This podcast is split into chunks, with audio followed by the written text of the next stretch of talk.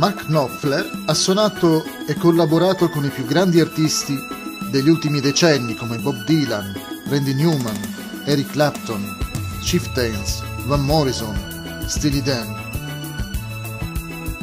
Nel 1995 è stato pubblicato Live at BBC, ennesimo tributo dal vivo, piacevolmente radiofonico e ultimo strumento sonoro dei Dire Straits.